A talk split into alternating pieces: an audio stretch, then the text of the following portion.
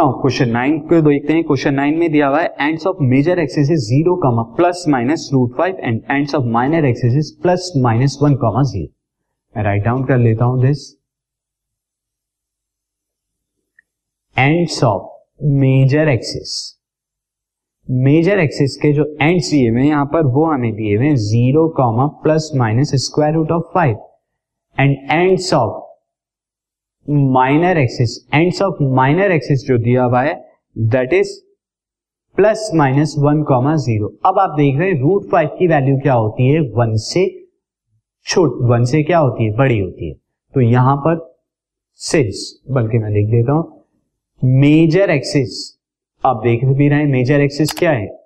Major axis जो है Y axis पर लाई करती है। Since major axis lie since major axis lie on किस पर?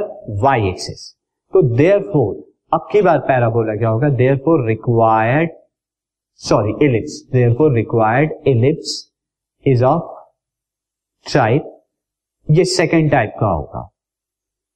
ये टाइप क्या होगी? X square by B square हो जाएगी plus Y square by A square यानी कि ग्रेटर वैल्यू वाई स्क्वायर के डिनोमिनेटर में होगी।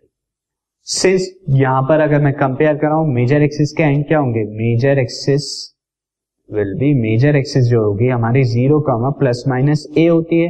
एंड आप जानते हैं माइनर एक्सिस जो होती है, वो होती है हमारी इस केस में चेंज होके यहाँ पर आ जाती है plus minus B comma zero तो therefore this implies that E की वैल्यू यहाँ पर रूट फाइव हो जाएगी एंड बी की वैल्यू क्या हो जाएगी? वन हो जाएगी।